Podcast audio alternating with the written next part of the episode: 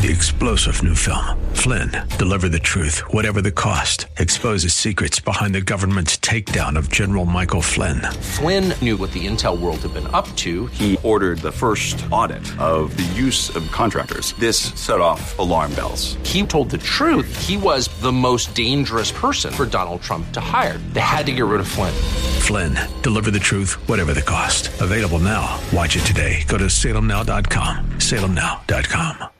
The views and opinions expressed by Rob Black and his guests are not necessarily those of KDOW or its management owners or advertisers and should not be construed as legal tax or investment advice. Always consult with the appropriate advisor before making any investment or financial planning decision. Welcome in, Rob Black and your money. It's a new year. We got plenty to talk about. We got predictions and much, much more. It's what people do at the beginning of the year, right? It's all about the old predictions. And they all go out the window when something strange happens. Something strange could be a spike in oil, it could be an assassination of a general from a foreign country, it could be the invasion of a teeny tiny little area of the world that no one really cares about until they actually do. In this case, anything can move the markets, and you can never see them coming. The ones that don't move the markets are the ones that you see coming, like, hey, the markets suffer from crazy overvaluations, or the markets are too cheap. You kind of need sparks that aren't uh, perfectly there. Oh boy. Was there a day in fast food yesterday where everyone's announcing more plant based meats? That story's still good. And if you want to pay attention to a company like Beyond Meat, good time to do it. Last year we got the froth out. I own no shares of Beyond Meat for the record. But the froth, the crazy trading in it, now it'll be based on maybe things like Burger King's announced that they're going to use the impossible meat substitute for a breakfast sandwich. We'll see if anyone responds. There aren't that many players in the fake meat. But anyway, I'm totally digressing. Wendy's, speaking of digressing, is launching breakfast nationwide 2020. That's their thing. They announced breakfast plans nationwide. Its stock went down 10% when they announced that back in September of 2019 because they've tried to do breakfast before and failed. Typically in the 1980s is when it all started to kind of go bad that people were really like we don't need that much breakfast food. we have McDonald's right across the street. But it's bigger now. There's more at stake. Can they staff the restaurants? Will be a big question. Franchisees operate more than 90% of the restaurants Wendy's owns. Company plans to invest 20 million in the endeavor. They expect earnings to decline this year because of it, because there's stiff competition in breakfast. Uh, there's no shortage of the Taco Bells or the McDonald's or the Dunkin' Donuts or some place that you can go and get a quick service, fast food kind of, of breakfast. I know you're saying breakfast is that big to Wall Street? Yes. So I lived in Iran for a small period of my life. I only bring that up. I was seven. There was someone named the Shah of Iran, and when he got kicked out of Iran, we all got kicked out of Iran essentially because uh, we didn't trust the people there to take care of us. Uh, the Ayatollah said he wants attacks against the United States by Iranian forces in the open, and an Iranian security official uh, noted that the re- retaliation scenarios have been thought out, of which one would become a historical nightmare for the United States. Huh.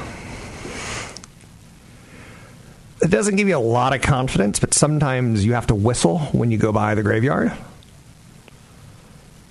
Any distraction you can do to continue to stay invested, you should right now, instead of finding that excuse to say, well, they just said something historical nightmarish. And that tends to not be a great result on Wall Street. Or that tends to scare me. And I want to get out, kind of thing.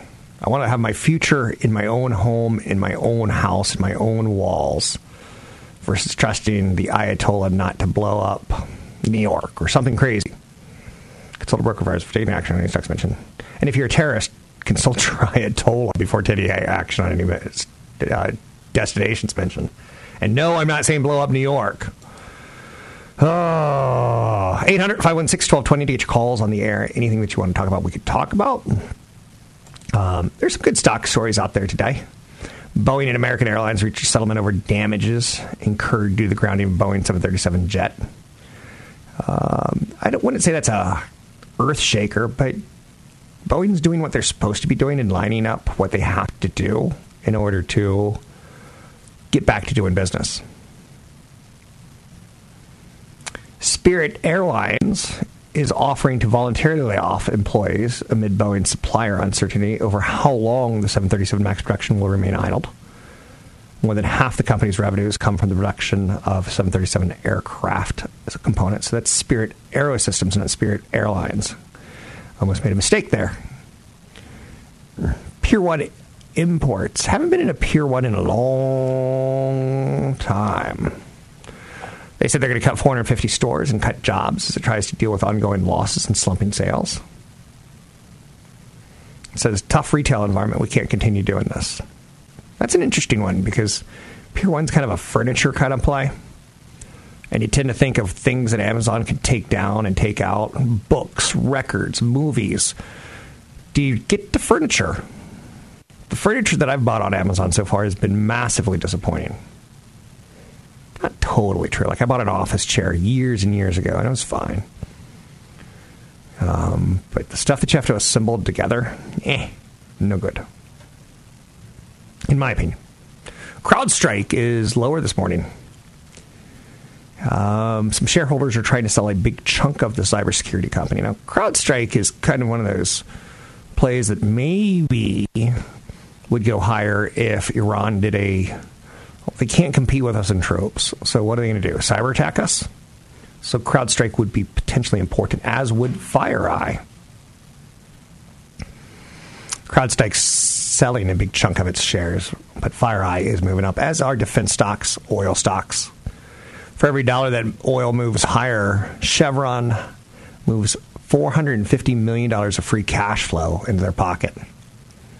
So every dollar so if there's tensions in Iran, and it's already moved seven to eight bucks, you could see how much a dollar is going to move. Ten more dollars would help a company like Exxon or Chevron, of which, if you notice, their stocks stink. They suck. They're horrible. They're god awful. They're they're miserable. They're just not doing anything over the last five years, in large part because maybe electric vehicles but also, oil's really not getting a jack above $65 in the last five years. And it does, it's for a short period of time.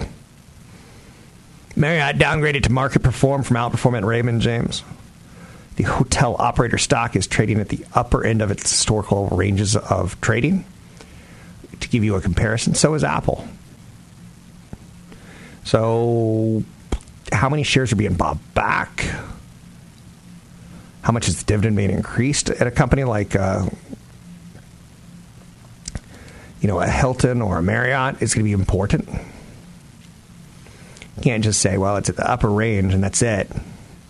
It's just one factor, and yes, it's a negative factor if it's a historical upper range of trading, but it's not the end all be all. 800 516 1220 each calls in the air. Anything that you want to talk about, we can talk about money investing and more. We'll talk a little income investments coming up. Plus, I've got some ideas on renting versus buying and much, much more. Big event coming up right around the corner. You can sign up for it at Rob Black Show. It's in early February. It's the first event of the year. At some point in time, I do predict I'm going to be done doing this, and it might be this year. Um, I'm wrapping it up sooner than later, but not this year, but maybe. I'm starting to think about my future. I'm Rob Black, talking all things financial, money, investing, and more. To get your calls on the air, it's 800 516 1220. Find me online at robblackshow.com. Catch Rob Black and Rob Black and Your Money live on the Bay Area airwaves, weekday mornings from 7 to 9 on AM 1220 KDOW and streaming live on the KDOW radio app or KDOW.biz. Samsung did something kind of cool and released some video and some terms of a licensing deal for a venture from their Star Labs. It's called Samsung's Neon. It's kind of like a voice assistant, kind of like a robot. But they, when you blend them together, it becomes a video chat bot. If you get a chance today, go Google or YouTube Samsung's Neon. When 5G arrives, having us say things like, hey Siri or hey Alexa, the audio component should start to be integrated into a video component, and we should have an avatar that we're looking at sooner rather than later. And that's what Samsung is working on. It's kind of a big idea. I like it. Let's go to phone calls 800 516 1220. Let's go to Mark. Mark, how are you? Uh, good morning, Rob. Thanks for taking my call. Question: uh, Mutual funds and ETF, identical index, the same same uh, index tracking. Is it uh, for the uh, I, retirement account? Is it better to have a mutual fund in there or ETF, and a non-taxable account? Which one is better? Yeah, let me give you a very quick answer, and thanks for the call. Um, when you use the term like mutual fund, probably about 10, 15 years ago, I would have instantly cringed and gone, oh, watch out. Like the American funds are funds that I do not like because for the typical consumer, they have a 5%, 5.5% load. A load means that you are only investing $94.50 out of every 100 because $5.50 goes to the company. Now, through the years, you've seen fees go lower and lower and lower on mutual funds. Turnover, how actively it trades, still has an effect. ETFs kind of came in maybe 20 years ago, uh, but in the last five to 10 years, everyone's issuing ETFs, and they're kind of like index funds. Um, regardless of the right answer or the wrong answer, you're going to need to compare costs because you said a mutual fund and an index fund they're kind of the same. So maybe you're implying an S&P 500 mutual fund versus an S&P 500 index or ETF. At that point in time, if they're having the same holdings and they have the same in theory performance, but you should check side by side to see if one is carrying any options or anything else that could lower their costs. Um, then you're looking for trading commissions and turnover costs. So you're going with the lowest cost possible for the indexed angle. Now, staying with that theme, I think most people should say go with indexes over mutual funds. Now, there's two types of mutual funds. There's actively managed and there's passively managed, which are basically indexes, right?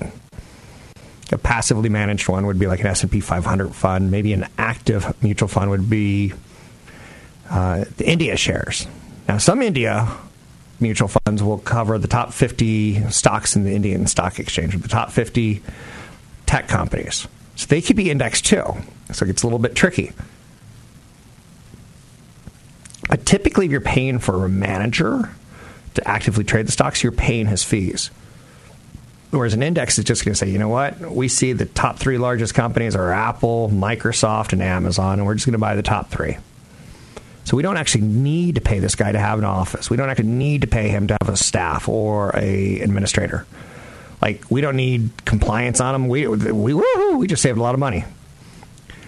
I would prefer that you go that direction now, if you think you're going to be doing a lot of turnover and trades and getting a lot of um, capital gains, short term, long term, that's when you want to start applying tax strategy as far as which one is it better to be involved in, whether it be a Roth, which or a IRA or a 401k, where you're not paying the capital gains while that asset is growing.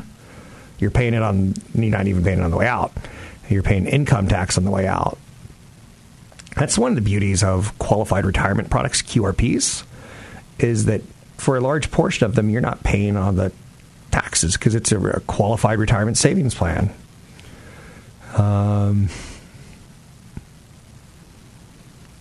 I'm trying to think if there's anything else. If you thought you were like the king day trader, because it's a big concept, and I don't want to just answer it for you, I don't want to answer it for a lot of people. If you thought you were going to be the big day trader of Fremont or Milpitas or Milpitas, um, then you would probably want to, if you can get a chunk of, and you thought you were good at it, and you were good at it, then you want to have all the tax advantages like you're implying as you can and do it inside a 401k. But I tend not to think that you, Mark, from Milpitas or wherever you're from, are going to be the king day trader. I'm assuming you're going to be a great engineer in the Bay Area. or a great city worker or a great husband or what have you. Day trading, I, I don't know when the last time I heard of anyone quitting their job to be a day trader. 20 years ago, that's all I heard. I fired a client 20 years ago because he said, if I give you an extra 10,000, can you turn it into 100,000? And essentially, I, I just felt used. I could have tried. There are certainly stocks that I picked that did do that, but I didn't like it. I didn't like the mentality. I didn't like the expectation. So I, I'm almost transferring some of that onto you. I don't want you to day trade or think that you're going to be a day trader. Here's how I would day trade if I want to become a day trader. Once I have $100,000 by age 30 or $400,000 by age 40, I'll set aside $100,000 and call it my Vegas money, my play money, my mistake money, my milk money, whatever you want to call it. Just don't call it your retirement money because you're probably going to lose it. Um, and you lose it fast.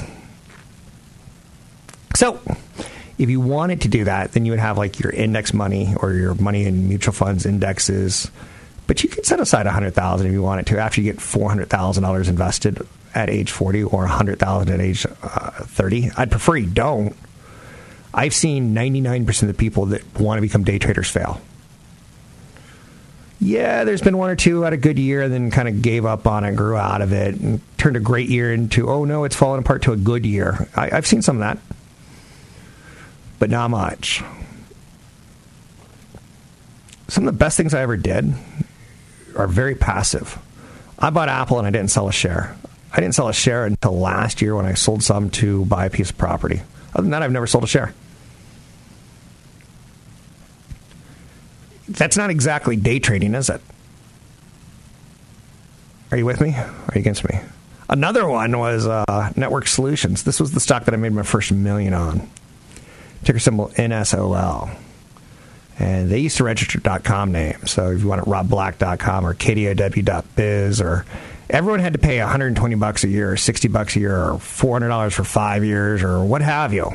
They had a monopoly for a long period of time until they got broken up. And it was planned to be broken up, but technically they couldn't figure out how to do it, so they kept holding that monopoly for a long time. It went from 4 to 20, I traded it. It went back down to 4. Four to 16, I traded it. It went back down to four. Four, I bought it again, and we go to 16. Traded it again. It was, I was making milk money. I was making good money trading it. And then I went on vacation when it was at four. And by the time I got back, it was over at 200 because it got bought out. That's loosely how this story played out. But woo! I probably would have traded it and sold it at 20, 15, 16, 17 had I been there to watch it. Nope. I'm Rob Black, talking all things financial, money, investing, and more. Want the podcast with music? Find the link to the other version of the podcast by going to Rob Black's Twitter. His handle is at Rob Black Show. Listen to Rob Black and Your Money weekday mornings, 7 to 9 on AM 1220 KDOW. It's a confusing time of the year because I, as a financial media person, look at it and go, hmm, how's that old adage of the first five days of the market year go, so goes the year? But this year we have the not U.S. China trade war, we have the U.S. Iran potential conflict brewing or something like that. Um, so there's weakness, but yet there's strength in defense and oil. So there's always a bull market somewhere. The years where you have great growth, the following year may have good value. Something's always kind of working. Let's bring on Patrick O'Hare, briefing.com, for the first visit this year. How are you, Mr. O'Hare? Congratulations on a great 2019. Yay, Rob, good morning, and thank you very much. It's great to be back with you. So, what are you seeing as far as 2020 goes? Is it all? Is this going to be the year of Iran and the U.S. like 2019 was the year of U.S. and China? You know, it's, it's easy right now, just caught up, given the noise in the echo chamber right now, to, to think as much. But of course, that um, you know, the trade situation with China is not going away. It's just kind of been put on the back burner for the time being. And you know, but to your point, I, I start every morning. I take notes about what I you know want to comment on, and, and every morning for I think the last you know 18 months anyway, it's always started with U.S. China. Today, I started it uh, just on my scribble pad anyway, with U.S. Iran.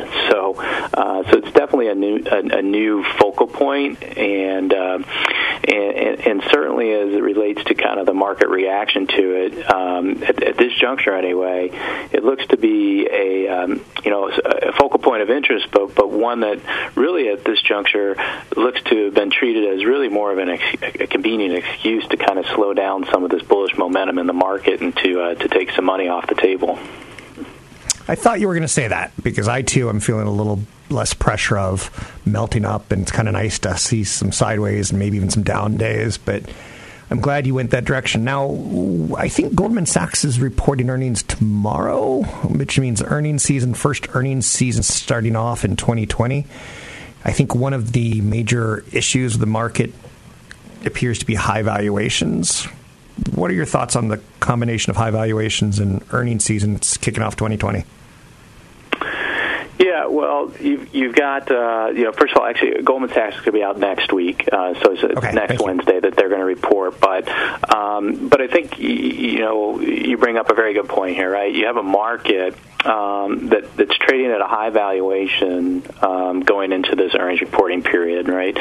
So you're trading at at roughly a little over 18 times forward 12 month earnings, which is about a 20% premium to the 10 year historical average. Uh, when we started 2019, so exiting 2018, coming in 2019, the, the S&P 500 is trading at uh, about 14.7 or so times forward 12 month earning, earnings. And so you saw tremendous multiple expansion throughout all of last year without any uh, concurrent pickup in, in earnings growth.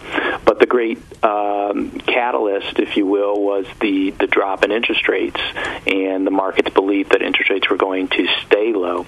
So as we look at 2020, um, you have to be a little bit guarded knowing how that the market's starting from a point of high valuation here. And though, while interest rates have remained low, that does remain you know a supportive factor here. But that's that's going to be the key variable here as we as 2020 un, unfolds. You know, interest rates need to stay low, and then of course you need to see um, uh, earnings start to uh, increase to a point where you know where they're rising to meet the, the you know the P, the price, if you will. Um, whereas it's been all about price thus far. So you need to see uh, these earnings come through to justify the multiple expansion seen last year, which was predicated in large part on this notion that the persistence of low interest rates and a very accommodative central bank would ultimately provide the bridge to a future that entailed stronger earnings growth led by you know stronger economic growth. So if we see a challenge to that uh, thesis here in the early part of, of the new year, based on what we're hearing out of the earnings reporting season, you know the market would be at risk of, of you know certainly running into a consolidation period, if not an actual correction. And then you know you layer on top of it all of the geopolitical stuff, and you know that that's a wild card in terms of you know how the market can react anyway. But fundamentally, you need that earnings growth to shine through here, and and for these corporations to provide that ray of hope that it will as 2020 unfolds. I think I saw Bernie Sanders in the last 24 hours pull aside a couple Amazon.com or Amazon employees and say, look how bad your company is for the planet. And they agreed. Um, do you think 2020 is going to be the year that Amazon, Facebook, Google, maybe Apple really get into trouble with the United States government as the whole politician 2020 campaign kind of plays out? Is that the only worry there, or is there high valuations? Are there? I, I obviously see Europe as saying, you know, these are monopolies, but there seems to be a lot of hmm. buzz right about the Fang stocks right about now. There is. Well, what you have certainly is concentration risk. I mean, these stocks have worked so well for so long uh, that uh, you know fund managers and retail investors alike have seemingly not been able to, get, you know, haven't been able to afford not to own those stocks in terms of, uh, you know, measuring themselves against the benchmark. So, um, uh, so there's been a lot of momentum, obviously, in, in these names. But these companies themselves, though, uh, by and large, have continued to deliver the goods. Um, but they are priced in many respects for perfection in terms of expectations, and you know any uh, any disappointment there, and you could see you know a, a, a quick correction in those names. But uh, but I think it's fair to say, Ian, to your point, that uh, they will continue to be in in the, the political hot seat uh, as this year unfolds. No doubt about it. You know, given uh, some of the populist rhetoric that's often associated with um, you know electoral campaigns and certainly with a presidential election. So uh, so that's not going away. Uh, whether you actually see some some some true action taken to um, you know break up or attempt to break up these companies is is, is might be a little more iffy, just given that um, uh, you, you know I think that you might need to see a, you know a changeover in Congress for for anything to happen in that front. But um, but it's definitely you know going to be be hanging over these these names as 2020 unfolds. But but of course, as we saw in 2019, that threat was very real then too, and you know most of those stocks did uh, did just fine. Now, I know you have a lot on your plate at the end of the year. Beginning of the year, you wrote a big piece for Briefing.com, which is a great, reliable source of international domestic information on the markets. What have you put together as far as outlook for 2020? How would you grade what it looks like going into um, the start of the year? Sure. Uh, I think most 2020 outlooks all start with how 2019 was. Um, 2019 was a remarkably good year, and and it's fair to say that pulled forward some returns out of 2020 into 2019. It's what I was alluding to earlier. You know, when we talked about the idea that you had multiple expansion in the in the face of no earnings growth in 2019, but that was driven by the expectation that you'd see better things in 2020 unfold. So uh, the key variable this year is obviously going is going to be uh, interest rates. Uh, if they continue continue to stay low, um, the market here can stay supported. That doesn't necessarily mean you're going to have a have a moonshot. Doesn't mean necessarily you know that you're going to you know have anything collapse. Um, you know, barring some exogenous event. But um, but I think if interest rates stay down where they are, you you could get a sideways year, or you could get continued modest gains as as the year unfolds. But we're calling this a, a pet project year, right? Uh, P standing for politics, E standing for the economy, and T standing for trade. You know, those three variables are going to be integral throughout the year, and they're going to be uh, continued drivers of volatility uh, and certainly uh, continued drivers of the equity market overall, right up through that first Tuesday in November and, and into the end of the year. It's going to be a fun year. Thanks for joining us. It's Patrick O'Hare with Briefing.com. Get back to work and appreciate everything you do for us. Patrick O'Hare with Briefing.com. Always a good voice on the markets. Thanks very much. Um, changing topics. Yep, changing topics ever so slightly. That was some pretty big picture stuff on market valuations and pet. That's a new term for me. It's all about politics, the economy, and trade. And don't get it confused. It's not politics, entertainment, and terror. Yeah, see how easy it is to get some of these anagrams blah, in your head? Let's go back to a basic one Fortnite. How much money do you think they pulled in in 2019? Now, it was less than in 2018. 2018 pulled in $2.4 billion. Now, this is real money not a lot of companies in the world can pull off 2.4 billion in revenue on one product. Well, last year they only pulled in 1.8 billion. So it's the phenomenon's cooling off. It's not cooling off that fast. That's still a lot of money for a video game. Um, in fact, total digital games revenues across mobile, PC, and console 109 million for 2019 with free to play games like Apex Legend and Fortnite making up 80% of those.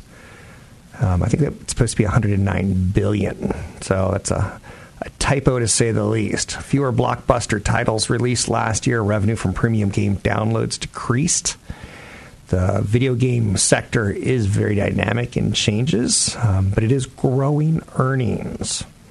And again, 2020 promises to be something interesting with a lot of big titles coming up in about 10 months as new consoles get released on the market. Next Christmas, a lot of boys and girls are going to wake up excited to get the newest, latest, greatest video game console. Um, and certainly you got to expect uh, some of the big game makers like a Grand Theft Auto is going to have something maybe ready for the release of the new console, just in case you want to buy something to show it off. I'm Rob Black, talking all things financial, money, investing, and more. Don't forget, there's another hour of today's show to listen to. Find it now at kdow.biz or on the KDOW radio app. I super enjoy the market updates and commentary by Patrick O'Hare at briefing.com. Stock markets open slightly lower. Semiconductor stocks are outperforming. Oil prices are pulling back. Strength today in material stocks, weakness in real estate and energy. Some semiconductor names that are doing well, names like Microchip and Micron. Both are up more than 5% today, getting nice upgrades from the analyst group Cohen. But the Philadelphia Semiconductor Index is a pretty good index and it's pretty reliable. You'll notice that there's different indexes that kind of like mm, tell us little different things. When the Philadelphia Semiconductor Index is doing well, it's bullish for overall tech, but it's also bullish for growth. That's out there. Boeing's higher. There's some activist chatter making the rounds that some big money is going to go in and say, Boeing, I put own 5% of your shares, and I insist that you be a good boy. An activist can come in and say, We don't like what you've done in the past. We don't think you're making changes fast enough. I don't know if that could be good or bad for the stock. I haven't thought about it. I'll leave it at that and sometimes say, I don't know. Is that refreshing or does that stink when someone says they don't know? Um, 800 516 1220 to get your calls on the air. Little bit of financial commentary, economic commentary out today. Factory orders contracted in November, negative. Seven tenths of a percent month to month, following a downwardly revised two tenths of a percent increase from three tenths of a percent increase in October. So things are a little bit weaker on the manufacturing side of the back half of October and November than we thought.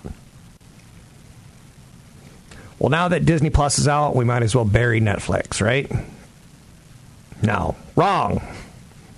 JP Morgan is raising their longer term global paid streaming subscriber estimates on increased confidence in multi year international growth potential. So the analyst at a, JP Morgan, Doug Anmuth, he said, We rebuilt our Netflix model to reflect the company's updated reporting structure. And they're okay looking at, you know, you know, uh, Asia Pacific, excluding China. How many people are going to sign up? Middle East, how many people are going to sign up? Expectations. Sometimes you probably don't stop and think about that, but that's how they roll. Latin America is important to Netflix, and again, something that differentiates Netflix and a Disney is that their international rollouts look very different than, say, the domestic ABC, NBC, CBS's Fox. Amazon senior vice president of devices did a big interview this morning. A couple things that he said. Ring doorbells had a great year. I've got a ring doorbell and I find it incredibly inane. Um, ooh, look, someone's picking up poop in my yard. Ooh, look, packages being dropped off. I get it, I get it. But ring doorbells are like turning into like uh, evidence labs for police activity. Amazon's competing with Roku on TV streaming devices in cars. So says the Amazon senior vice president of devices, and it is fairly fairly safe to say, according to him, that self-driving autonomous cars is pretty far out. Wow, it's actually kind of refreshing to hear an executive from Amazon, Google, Microsoft, Apple, or Tesla to say this technology is not coming as soon as we think it is. I remember two, three, four, five years ago when we said, "Oh, self-driving cars is gonna be a 2020 thing." Nee, not so much. There's more features out there. Could they be? I think big tech wants you to think that they have the solution right around the corner. They just got to get governments to, you know, buy in and approve everything. Amazon's competing with Roku on TV streaming devices and cars. And that made me go, whoa. Let's stop and think about that for a second. First and foremost, I got great advice from a car dealer once, a guy who owns a car dealer. He said, Stop buying the extras. He goes, You know, 80% of the time, they're never even used. It's like you when you go, Well, I'd like a storage extender for my truck, or a, a net, or I'd like a roof for it. yeah, that's right. So, the one big regret that I have in a vehicle in the last few years is when I had kids, I was like, okay, I need a SUV or a van because I'm going to be the soccer guy, right? And I was like, let's put an entertainment system in so that when there's long road trips, they'll watch it.